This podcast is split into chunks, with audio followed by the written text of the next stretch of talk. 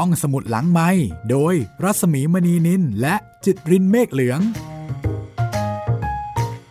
ต้อนรับคุณผู้ฟังเข้าสู่รายการห้องสมุดหลังไมค์นะคะกับวันนี้ตอนอวสานตอนสุดท้ายของโตเกียวทาวเวอร์ค่ะแม่กับผมและพ่อในบางครั้งคราวงานเขียนของลิลี่แฟรงกี้นาคางาวะมาซายะซึ่งตอนนี้ขึ้นแท่นนักเขียนชื่อดังฮอตฮิตของญี่ปุ่นไปเรียบร้อยแล้วกับเรื่องราวชีวิตจริงของเขาที่บอกเล่าอย่างง่ายๆแต่กินใจเรื่องของแม่ที่เป็นทุกสิ่งทุกอย่างในชีวิตและสุดท้ายแม่ก็มีช่วงเวลาที่แสนสุขกับเขาประมาณเจ็ดปีก่อนที่จะจากไปหลังจากต่อสู้กับโรคมะเร็งร้ายอย่างหนักหนาสาหัสนะคะและหลังจากที่แม่จากไปพ่อก็เป็นเพียงคนในครอบครัวอีกเพียงหนึ่งเดียวที่เหลืออยู่ถึงแม้ว่าตอนที่แม่ยังมีชีวิตอยู่พ่อเป็นเพียงแค่ส่วนหนึ่งเล็กๆเหมือนกับชื่อเรื่องอะค่ะว่าแม่กับผมและพ่อในบางครั้งคราวแต่ตอนนี้ไม่มีแม่แล้วก็เหลือแต่พ่อพ่อที่เคยเป็นเพียงแค่บางครั้งคราวของชีวิตบทบาทของพ่อจะเปลี่ยนไปอย่างไรความสัมพันธ์ของมาคุมกับพ่อจะเป็นแบบไหนนะคะอันนี้ก็เป็นอีกประเด็นหนึ่งที่ทิ้งท้ายเอาไว้หลังจากที่แม่จากไปแล้วก็จะได้เล่าให้คุณได้ฟังแล้วค่ะกับโตเกียวทาวเวอร์ตอนอวสานนะคะก็นับว่าเป็นเรื่องที่มีคุณผู้ฟังอินมากๆอยู่พอสมควรทีเดียว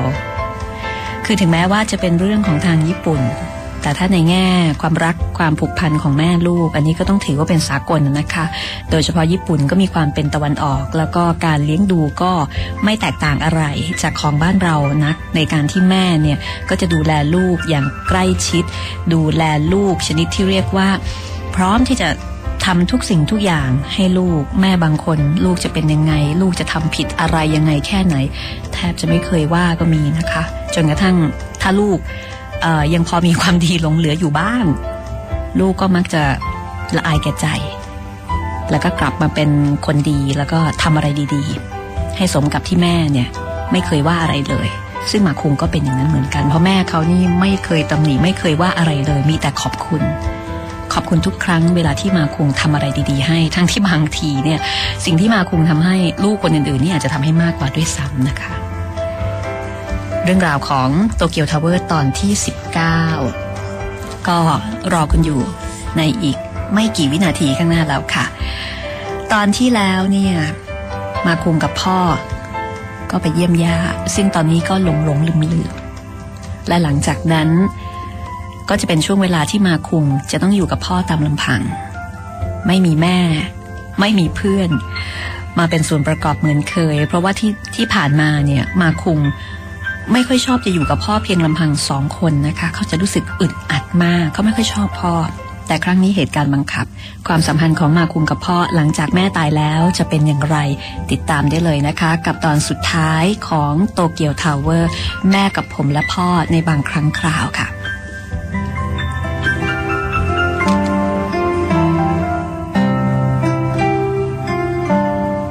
หลังจากที่มาคุงกับพ่อได้มีโอกาสพูดคุยกันมากยิ่งขึ้นทั้งคู่ก็ได้ถามถ่ายกันเกี่ยวกับเรื่องราวชีวิตส่วนตัวเรื่องชีวิตส่วนตัวของพ่อก็คือเรื่องของพ่อกับแม่ทำให้มาคุงได้รับรู้ความรักของพ่อกับแม่รับรู้เรื่องความสัมพันธ์ที่เขาไม่เคยรู้มาก่อนส่วนพ่อก็ถามถึงชีวิตรักของมาคุงแฟนคนนั้นเป็นยังไงบ้างล่ะไม่ได้เจอกันแล้วล่ะพ่อตอนอยู่กับแกสองคนเป็นยังไงก็ไม่รู้เหมือนกันนะแต่ดูแล้วพ่อว่าเขาก็เป็นคนเข้ากับคนง่ายแล้วก็นิสัยดีจากนี้ไปถ้าแกจะคบใครแกต้องพูดกับเขาให้เข้าใจถ้าไม่พูดผู้หญิงเขาก็ไม่เข้าใจหรอก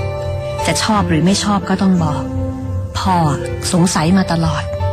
แกเองก็คงสงสัยเหมือนกันคงสงสัยว่าหนึ่งบวกหนึ่งก็เท่ากับสองอยู่แล้วทำไมต้องบอกในสิ่งที่คนเข้าใจกันอยู่แล้วด้วยแต่ว่าผู้หญิงน่ะไม่เข้าใจหรอกนะต้องบอกด้วยคำพูดว่ามันเท่ากับสองถึงจะรู้เรื่องแต่พ่อน่ะพูดกับแม่ไม่เคยได้จนเวลาสุดท้าย มันเป็นเรื่องที่ย้อนกลับไปแก้ไขอะไรไม่ได้อีกแล้วแต่ตอนนี้แกยังหนุ่มยังมีเวลาจากนี้ไปคิดอะไรก็พูดอย่างนั้นนะนี่อาจจะเรียกว่าเป็นคำพูดที่ดีที่สุดอีกช่วงหนึ่งนะคะที่พ่อเรียนรู้จากประสบการณ์แล้วก็จะใช้คำว่าสั่งสอนมาคุงก็ได้ปกติที่พ่อแทบจะไม่เคยสั่งสอนอะไรที่เป็นเรื่องเป็นราวกับมาคุงเลยแต่ก็เป็นการสั่งสอนเป็นการเตือนที่ออกมาจากใจจากประสบการณ์ชีวิตที่ผิดพลาดของพ่อซึ่งนี่ก็เป็นส่วนหนึ่งที่ทำให้มาคุงรู้สึกดีกับพ่อมากขึ้นในระหว่างที่นั่งคุยกันก็ทั้งสองคนนี้อยู่ในร้านอาหารที่มีการร้องเพลงคาราโอเกะด้วยอยู่ๆมาคุงก็ถามว่าพ่อเพลงโยรุโนะกินกิซุเนะอ่านลำบากนิดนึงนะคะถามบอกว่าพ่อเพลงนี้เป็นไงเห็นแม่บอกว่าพ่อชอบเพลงนี้นี่นาพ่อก็ทำให้เขินๆว่าอ๋อเหรอร้องเถอะนะพ่อเดี๋ยวผมร้องด้วยจะร้องได้เหรอและในที่สุดพ่อลูกก็ยืนถือไมค์เคียงคู่กันจับจ้องไปที่จอมอนิเตอร์แล้วก็ร้องอย่างใส่อารมณ์นะคะกับเพลงที่ชื่อว่าโยรุโนะกินกิซุนะซึ่งเป็นเพลงที่พูดถึงความเหงาเนื้อเพลงก็มีประมาณว่ารู้สึกเหงาบ้างไหมกับความรักที่มีแต่เปลือกนอกเต้นรำโดยปิดบังความรู้สึกในหัวใจจิ้งจอกเงินยามราตรีโปรดเชื่อเถิดจิ้งจอกเงินยามราตรีฉันรักเธอต้องการบ้างไหมความสุขแบบเงียบๆของผู้หญิงต้องการไหมอยากร้องไห้บ้างไหมในห้องที่อยู่คนเดียวหยอกล้อกับแสงไฟในค่ำคืนเช่นนี้จิ้งจอกเงินยามราตรีชุดราตรีร้องคร่ำครวญจิ้งจอกเงินยามราตรีปากของเธอช่างเดียวดายฉันหาห้องเล็กๆไว้เพื่อเธอและเราจะอยู่ด้วยกันสองคน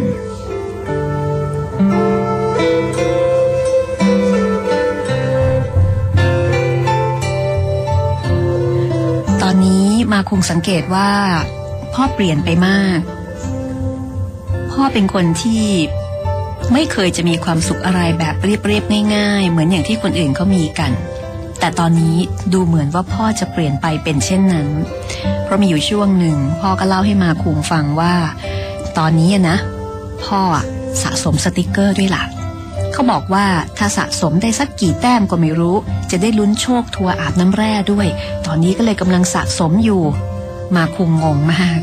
คือถ้าเกิดว่าเป็นแม่เนี่ยเขาจะไม่แปลกใจเพราะว่าแม่ชอบสะสมพวกสติกเกอร์พวกสะสมแต้มอะค่ะเพื่อชิงรางวัลมากนะคะแม่ชอบมากแต่ในช่องอายุแม่จะโกหกโดยกรอกลงไปว่าอายุประมาณยี่สิบปีพอมาคุงถามว่าทำไมต้องทำอย่างนั้นด้วยแม่ก็จะบอกว่าก็คนแก่ไม่ค่อยถูกรางวัลนี่ก็เลยแกล้งใส่เป็นเด็กไป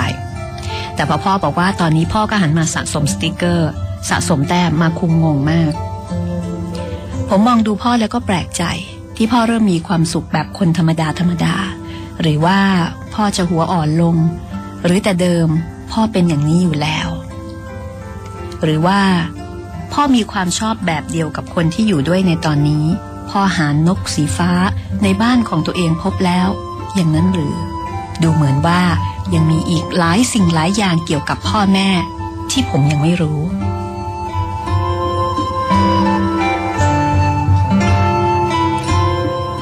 ก่อนจากกันมาคุงหยิบถุงพลาสติกออกจากกระเป๋าสตางค์แล้วก็ส่งให้พ่ออ่ะพ่ออ่างเปาให้พ่อเหรอก็ส่วนที่จะให้แม่ให้พ่อแทนละกันพ่อก็เขินๆว่าอืมขอบใจนะครบรอบวันตายของแม่แล้วพ่อจะมาโตเกียวอีกนะ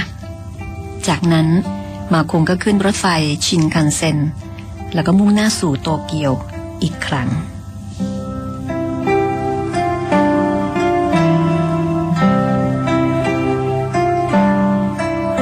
สถานีรถไฟโตเกียวมีผู้โดยสารเฉลี่ย หนึ่งล้านเจ็ดแสนห้าหมื่น คนต่อวันและหนึ่งในนั้นก็คือมาคุงถนนคนเดินในกินซ่าถนนนาคามิโยะในอาซากุสะแล้วก็อีกหลายหลายย่านที่มีผู้คนขวักไขว่มองดูแล้วเหมือนแมงเม่าบินเข้าหาแสงไฟวันนี้ก็เช่นกันผู้คนจากทุกหนทุกแห่งต่างพากันมารวมตัวที่โตเกียว แต่ละคนทำหน้าเหมือนกับเกิดมาด้วยตัวเองอยู่ด้วยลำแข้งตัวเองราวกับแมลงที่ก่อตัวกันขึ้นมาเองตามแหล่งน้ำขังแล้วก็แน่นอนว่าทุกคนมีครอบครัวของตัวเองมีสิ่งที่ต้องให้ความสำคัญในจิตใจของแต่ละคนมีอวกาศอันกว้างใหญ่ไพศาลและก็แน่นอนมากที่สุดว่าทุกคนต้องมีแม่ในอนาคตต่อจากนี้หรือบางคนอาจจะประสบมาแล้วทุกคนต้องพบกับความเศร้าโศกเสียใจเช่นเดียวกับที่มาคุงประสบมา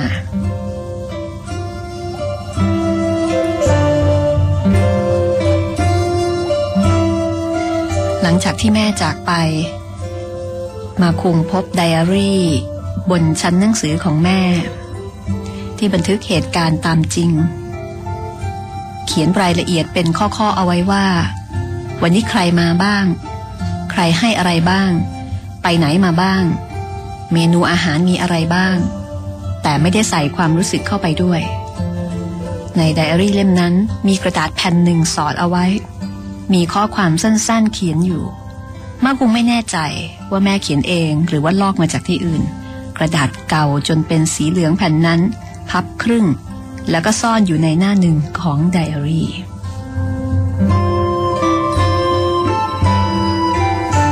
แม่คือผู้ที่ไม่ต้องการสิ่งใดแม่ไม่หวังให้ลูกเป็นใหญ่เป็นโตไม่หวังให้ลูกร่ำรวยเป็นเศรษฐีแต่หวังจากใจจริงว่า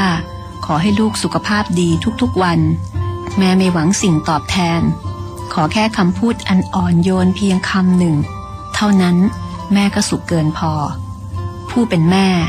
คือผู้ที่ไม่ต้องการสิ่งใดทั้งสิ้นดังนั้นสิ่งที่ไม่สมควรทำที่สุดก็คือการทำให้แม่ร้องไห้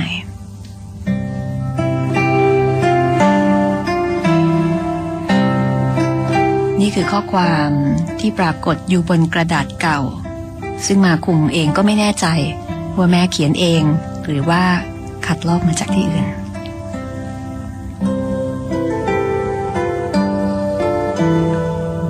เวลาผ่านไปหลังจากนั้นดอกซากุระบานแล้วก็ร่วงโรยบานแล้วก็ร่วงโรยไปครั้งแล้วครั้งเล่าและแล้วฤดูใบไม้ผลิก็มาเยือนโตเกียวอีกครั้ง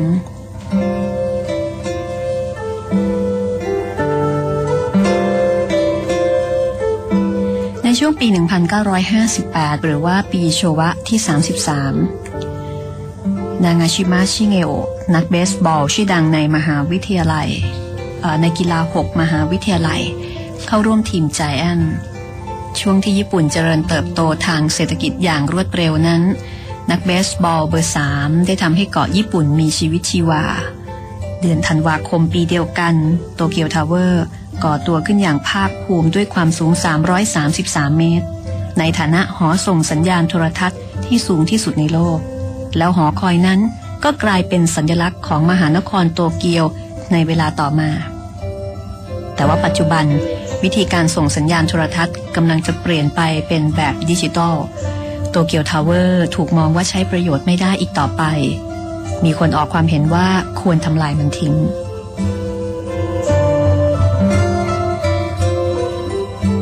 ในวันที่อากาศแจ่มใสของฤดูใบไม้ผลิวันหนึ่ง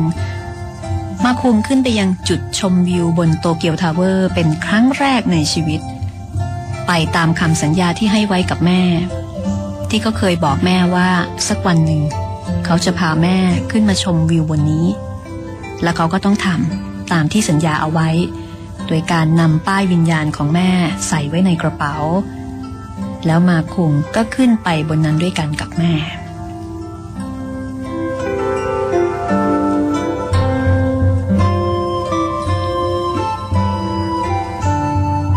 มาคุงผ่านจุดชมวิวใหญ่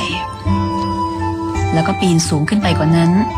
ลิฟต์หยุดที่จุดชมวิวพิเศษความสูงสองร้อยห้าสิบเมตรจากพื้นดินวิวของโตเกียวถูกย่อส่วนอยู่เบื้องหน้าภาพของชุมชนต่างๆในโตเกียวถูกวาดลงบนกระดาษให้มองเห็นทีเดียวพร้อมกันมาคงมีความรู้สึกว่าเหมือนเหมือนกำลังดูวิวกับแม่แล้วก็มีการพูดคุยกับแม่เขาเห็นโรงพยาบาล ที่แม่หลับลงอย่างไม่มีวันตื่นอยู่ด้านล่างในขณะที่อยู่ในโรงพยาบาลแม่กับเขามองมาที่โตเกียวทาวเวอร์ด้วยกันจากหน้าต่างห้องผู้ป่วยแต่ตอนนี้เขากับแม่อยู่ที่นี่แล้วและก็กำลังมองไปยังหน้าต่างบานนั้น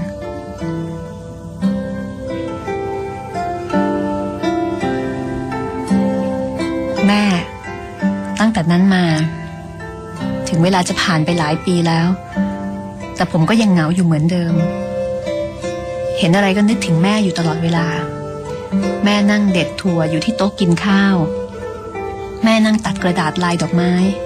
ใช้กาวแปะทำเป็นซองเล็กๆแม่นั่งอ่านหนังสือที่ยืมมาจากห้องสมุดในที่มืดสลัวโดยไม่ยอมเปิดไฟแม่เล่นเกมผู้โยผู้โยและทุกครั้งที่ไปกินอาหารอร่อยๆหรือเจอร้านใหม่ๆผมก็จะคิดอยู่เสมอว่าอยากให้แม่ได้กินบ้างแม่คงชอบไก่ย่างร้านนี้เจออะไรก็อดนึกถึงแม่ไม่ได้ทุกทีตอนไปเกียวโตและเจอร้านหรูผมก็นึกว่าอยากจะพาแม่มากินด้วยพอเห็นกลุ่มคุณป้าวัยเดียวกับแม่ไปเที่ยวกับเพื่อนรุ่นราวคราวเดียวกันผมก็นึกเสียดายว่าทำไมไม่พาแม่มาเที่ยวให้เยอะกว่านี้นึกทีไรน้ำตาก็ร่วงทุกทีเราย้ายที่อยู่กันบ่อยตั้งแต่ผมยังเด็กเรื่องของกินกับเสื้อผ้าแม่ทุ่มไม่อั้นผมมีใช้อย่างเต็มที่ดีกว่าเด็กคนอื่นๆแต่แม่ไม่เคยซื้อของให้ตัวเองมีแต่ซื้อให้ผมอยากเรียนที่ไหนก็ตามใจเรียนจบไม่ทำงานนอนกลิ้งไปกลิ้งมาอยู่กับบ้านแม่ก็ยังส่งเงินมาให้ใช้และนั่นเป็นเงินที่แม่ทำงานจนหลังขดหลังแข็งทีเดียวทั้งที่แม่ทุ่มเทมามากขนาดนั้นแต่ในที่สุดผมก็ไม่ได้ตอบแทนอะไรแม่เลยมิหนำซ้ำยังไม่เคยพูดคำที่ต้องพูดด้วยเมื่อแม่มาอยู่ที่โตเกียวตอนที่ผมให้ค่าใช้จ่ายหรือเงินติดตัวกับแม่ผมไม่ควรชักสีหน้าแล้วก็น่าจะให้เงินแม่เยอะกว่านั้นทีตัวเองใช้จ่ายผมไม่เคยคิดทำไมผมถึงทำอย่างนั้นนะทำไมผมถึงไม่ทำให้เรามีความสุขมากกว่านี้ถ้าเป็นตอนนี้ผมก็มีความสุขที่ได้คุยกับแม่ได้พาไปกินอะไรแปลกๆได้พาไปเที่ยวหลายๆที่ทำไมตอนนั้นผมถึงไม่ทำก็ไม่รู้ผมอยากรู้ว่า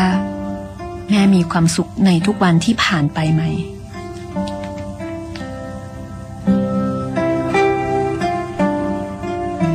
พักสักครู่นะคะแล้วเดี๋ยวกลับมาติดตามตอนจบของโตเกียวทาวเวอร์กันต่อค่ะ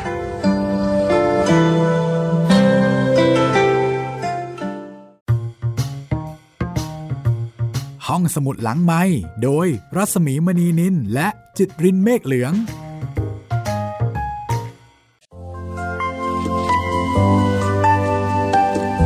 มาถึงช่วงที่สองนะคะของห้องสมุดหลังใหม่กับตอนอวสานของโตเกียวทาวเวอร์หลังจากที่เล่าให้คุณได้ฟังมาทั้งหมดสิบเก้าตอนด้วยกันค่ะวันนี้ก็จะเป็นตอนจบลงอย่างสมบูรณ์นะคะแม่กับผมและพ่อในบางครั้งคราวเรื่องราวที่สร้างความประทับใจให้กับหลายๆคนไม่ว่าจะจากการอ่านหรือว่าจากการชมภาพยนตร์ก็ตามนะคะเพราะเรื่องนี้มีการนำไปสร้างเป็นภาพยนตร์ด้วยซึ่งคุณผู้ฟังที่สนใจก็สามารถหาได้ตามร้าน ดี วี ดี โดยทั่วไปเป็นภาพยนตร์ที่ไม่เก่ามากสักเท่าไหร่นะคะแล้วก็สร้างได้ดีทีเดียวล่ะค่ะเรื่องของหมากคุงนะคะกับชีวิตที่ยังคงต้องดำเนินต่อไปหลังจากที่สูญเสียแม่ก็ดูเหมือนว่าความสัมพันธ์ของเขากับพ่อเนี่ยจะดีขึ้นเรื่อยๆนะคะเข้าใจกันมากขึ้นรักกันมากขึ้นแล้วก็ได้เห็นข้อดีของกันและกันมากขึ้นหลังจากที่ก่อนหน้านี้เนี่ยหมากคุงแทบจะไม่มีความรักความศรัทธาความนับถืออะไรให้กับพ่อเลยออกจะดูถูกดูถูกพ่อซะด้วยซ้ำแต่ตอนนี้สายตาที่เขามองพ่อเนี่ยเปลี่ยนไปความสัมพันธ์ดีขึ้นเยอะนะคะในขณะเดียวกันงานการของเขาก็เริ่มที่จะดีขึ้นแต่ก็ยังไม่มีผลงานอะไรที่เขาสามารถจะอวดแม่ได้อย่างภาคภูมิใจอย่างที่เขาคาดหวังเอาไว้จริงๆเรื่องราวตอนจบของ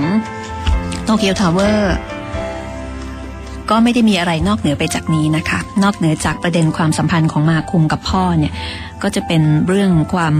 คิดคำนึงของเขาการที่เขาได้ทบทวนความรู้สึกทบทวนสิ่งที่ได้เคยทำกับแม่ซึ่งหลายอย่างเขารู้สึกว่าเขาทำน้อยไปดูแลแม่น้อยไปให้แม่น้อยไปอยู่กับแม่น้อยไปถ้ามีโอกาสย้อนกลับไปใหม่ได้เขาควรจะทำให้มากกว่านี้โดยเฉพาะถ้ารู้ว่าแม่จะมีเวลาอยู่กับเขาเพียงแค่ไม่กี่ปีแล้วก็เป็นช่วงเวลาที่แสนสั้นคืออ่านเรื่องราวตอนนี้แล้วเนี่ยมันก็คงจะทำให้คนอ่านเกิดการตั้งคำถามกับตัวเองด้วยเหมือนกันนะคะโดยเฉพาะกับคนที่ยังมีโอกาสในการที่จะแก้ไขในการที่จะทำอะไรดีๆให้กับแม่ของตัวเราเองเรื่องนี้มันก็อาจจะเป็นสาเหตุนี้มั้งคะที่ทำให้โตเกียวทาวเวอร์นี่ค่อนข้างจะโดนใจโดนใจลูกแล้วก็โดนใจแม่ๆจำนวนมากนะคะแล้วก็ทำให้นวนิยายเล่มนี้เนี่ยโด่งดังแล้วก็ขายดิบขายดีในหลายประเทศค่ะเอาล่ะค่ะคุณฟังคะก็เดี๋ยวไปฟังตอนจบกันก่อนเลยก็แล้วกันเหลืออีกไม่เยอะค่ะแล้วหลังจากนั้นเดี๋ยวเราค่อยมาคุยกันอีกทีนะคะ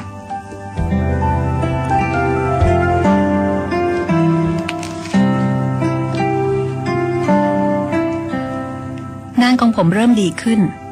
แต่ก็ไม่รู้อนาคตผมไม่ได้ทำผลงานอะไรที่กล้าอวดแม่เลยแม่ยังคงใช้ชีวิต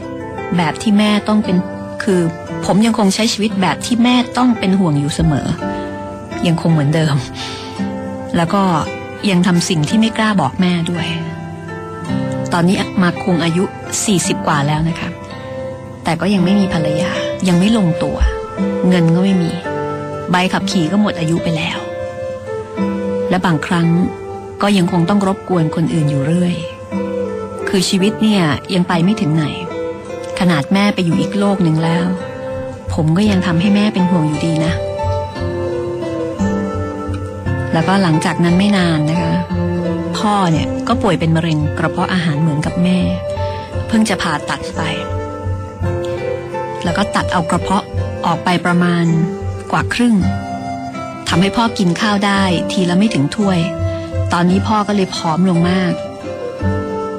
แต่ว่าหลังจากนั้นพ่อก็หายแล้วก็กลับมาแข็งแรงเหมือนเดิม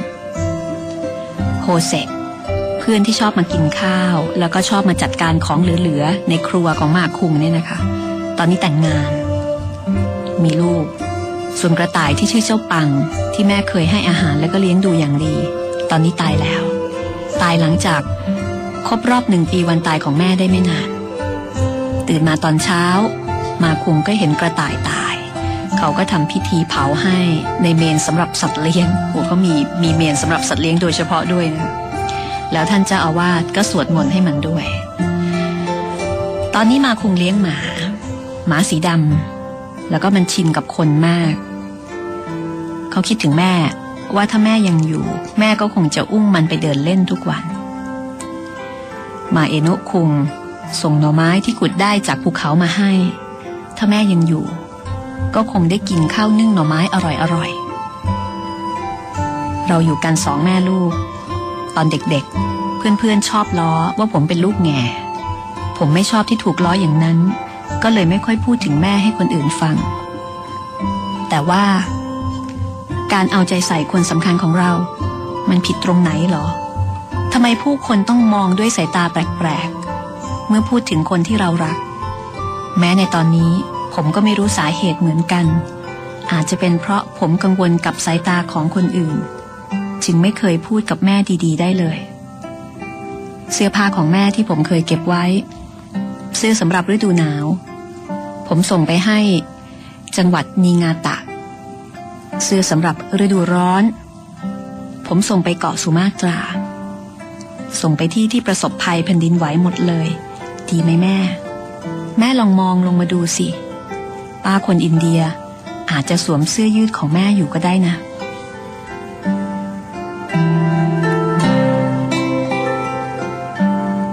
ผมจะต่อสู้อยู่ที่นี่สักพักหนึ่งคอยดูผมนะผมจะรักษาสุขภาพให้ดีช่วงหลังมานี่ผมทำกับข้าวกินเองด้วยนะแม่แม่เขียนในสมุดบันทึกว่าลาก่อนทำไมใช้คำนั้นล่ะถ้า านเจ้าอาวาสพูดว่าแม้ร่างกายจะเสื่อมสลายไปแต่แม่ก็ยังอยู่เคียงข้างผมตลอดเวลาไม่ใช่เหรอ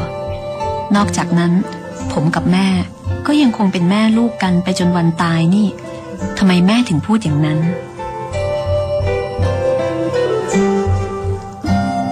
หลังจากแม่ตายไปผมไม่มีกระจิตกระใจทำอะไรเลยอยู่พักใหญ่แต่ตอนนี้ผมคิดแล้วว่าต้องสู้อย่างสุดความสามารถแม่ที่ผ่านมาผมขอโทษนะแล้วก็ขอบคุณผมภูมิใจ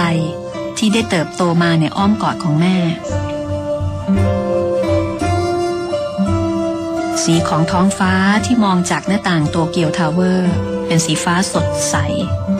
แล้วก็ค่อยๆละลายกลายเป็นสีขาวที่ปลายขอบฟ้าแสงแดดอันอ่อนโยนส่องกระทบไปยังท้องทะเลและตัวเมืองมาคุงกำลังมองไปยังที่อันแสนไกล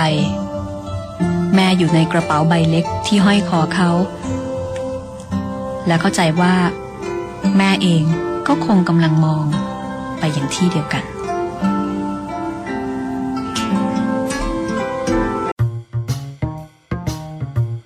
ห้องสมุดหลังไมค์โดยรัศมีมณีนินและจิตรินเมฆเหลือง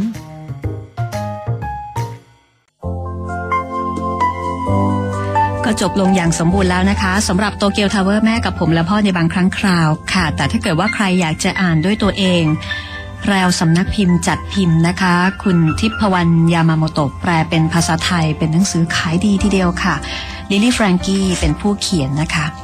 ลองมาทำความรู้จักกับเขาสักนิดนึงค่ะนาคางาวะมาสยะมาสยะเป็นชื่อนาคางาวะเป็นนามสกุลนะคะเป็นศิลปินที่เปี่ยมด้วยความสามารถแล้วก็เป็นที่คุ้นหน้าคุ้นตาในวงการบันเทิงของญี่ปุ่น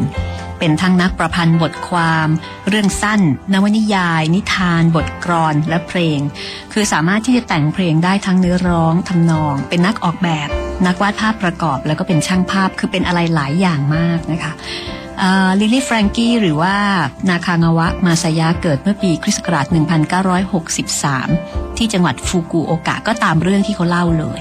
จบการศึกษาระดับปริญญาตรีจากมหาวิทยาลัยศิลปะมุซาชิโนะสำหรับโตเกียวทาวเวอร์แม่กับผมและพ่อในบางครั้งคราวเนี่ยเป็นนวนิยายเรื่องแรกของเขานะคะคือเขาเคยทำงานเขียนใน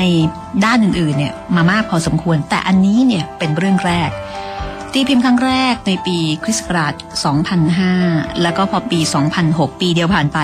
ได้รับรางวัลฮอนยะไทโชซึ่งเป็นรางวัลที่จะมอบให้กับร้านหนังสือขออภัยคือเป็นรางวัลที่มอบให้กับหนังสือที่ร้านหนังสืออยากได้มาวางจำหน่ายมากที่สุดดิฉันเรียกเล่นๆว่าเป็นรางวัลหนังสือเนื้อหอมนะคะใครๆก็อยากจะได้เพราะว่าขายดีถามว่าทำไมโตเกียวทาวเวอร์เนี่ยถึงได้รับความนิยมและก็โด่งดังมากตราตรึงในจิตใจของผู้อ่านมากมายในคำนำของแพรวสำนักพิมพ์นะคะเขาก็พูดถึงเหตุผลตรงนี้เอาไว้ว่าน่าจะเป็นเพราะผู้เขียนเนี่ยเขาถ่ายทอดเรื่องราวระหว่างแม่กับลูกอันเป็นสากลได้อย่างลึกซึ้งกินใจแล้วก็ตรงไปตรงมาจนไม่ว่าใครก็ตามที่อ่านก็จะอดไม่ได้ที่จะหวนนึกถึงวิธีที่ตนปฏิบัติกับแม่ของตัวเองคือเป็นนวนิยายที่ทำให้คนเนี่ย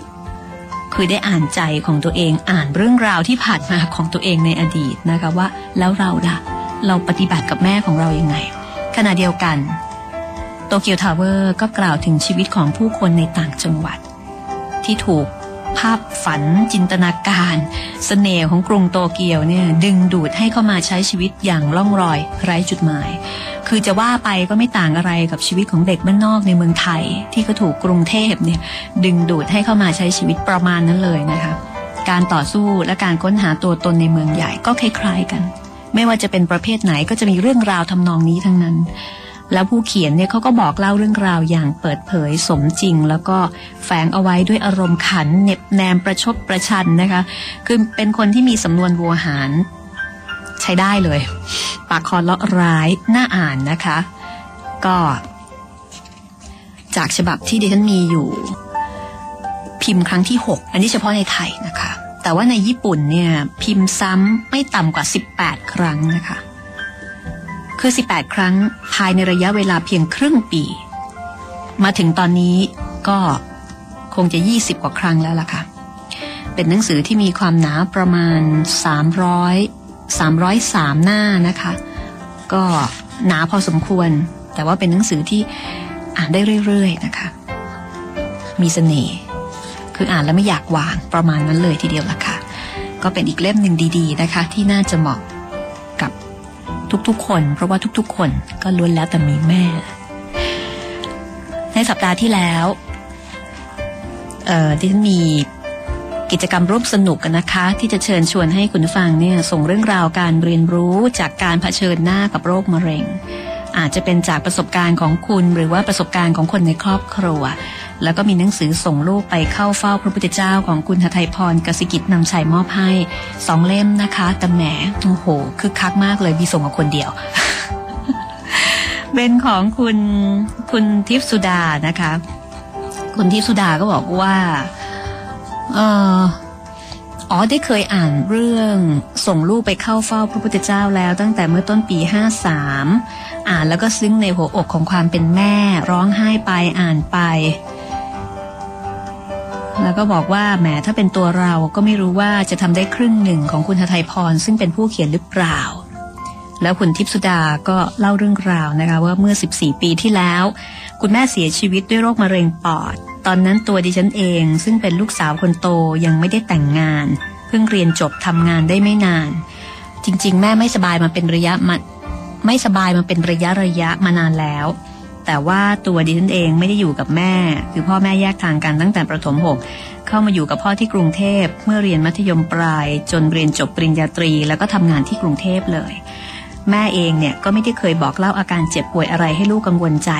จนระยะหลังๆเริ่มมีอาการมากขึ้นก็เลยชวนแม่มาหาหมอที่กรุงเทพไปตรวจที่โรงพยาบาลวันที่คุณหมอแจ้งผลการตรวจคุณหมอให้แม่ออกไปรอด้านนอกแล้วเรียกดิฉันเข้าไปฟังผลแล้วก็บอกว่าแม่เป็นมะเร็งที่ปอดระยะสุดท้ายไม่มีทางรักษาคุณทิพย์สุดาก็ถามว่าเอ๊ะถ้าไปตรวจรักษาที่โรงพยาบาลอื่นเนี่ยจะมีวิธีรักษาหรือว่าทางเลือกอื่นอีกไหมหมอก็บอกว่าโอกาสน้อยมากแม่คงจะอยู่ได้ไม่เกินหกเดือนความรู้สึกตอนนั้นก็คือช็อกไม่รู้จะบอกแม่ว่ายังไง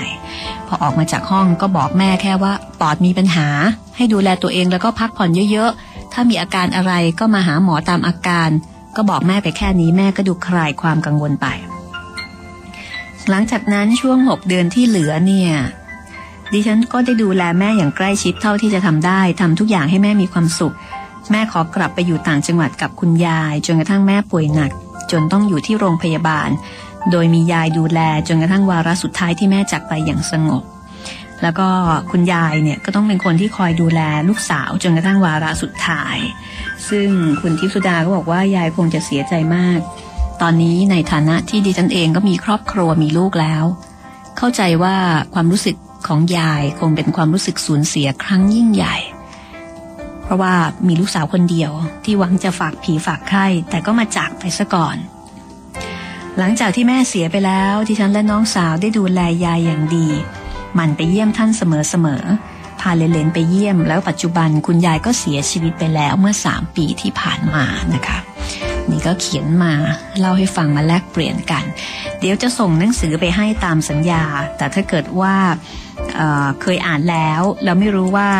จะเอาไปให้ใครคือถ้าเกิดไม่ต้องการรับเนี่ยก็อีเมลมาบอกกันได้นะคะเพราะว่าคุณทิพย์สุดานี่ก็เป็นแฟนประจำของรายการเคยอีเมลมาคุยกันอยู่บ่อยๆแต่ถ้าเกิดว่าต้องการอยากจะเอาไปให้คนอื่นนะคะเดี๋ยวดิฉันจะจัดส่งไปให้ตามสัญญาแล้วกันคุณผู้ฟังท่านอื่นๆนะคะที่อยากจะติดต่อกับรายการห้องสมุดหลังไมค์อีเมล address ของที่นี่ก็คือ ไลบรารรี่ แอท เรดิโอไทย ดอท เอฟเอ็ม ค่ะ ไลบรารรี่ แอท เรดิโอไทย ดอท เอฟเอ็ม นะคะก็สามารถเขียนมาคุยกันได้มาเสนอแนะเรื่องราวที่คุณอยากฟังได้อุ้ยตอนนี้นี่มีคุณผู้ฟังเสนอเรื่องกันมาเยอะเลยนะคะ แต่มีประเด็นหนึ่งซึ่งซึ่งน่าคิดคือช่วงที่ผ่านมาเนี่ยก็จะเป็นเรื่องในแนวสะเทือนอารมณ์ใช่ไหมเป็นเรื่องที่อาจจะทำให้หลายคนรู้สึกเศร้าซึ้งก็เลยอยากจะเปลี่ยนอารมณ์ซะบ้างวันพรุ่งนี้นะคะตอนต่อไปจะเล่าเรื่องสั้นค่ะ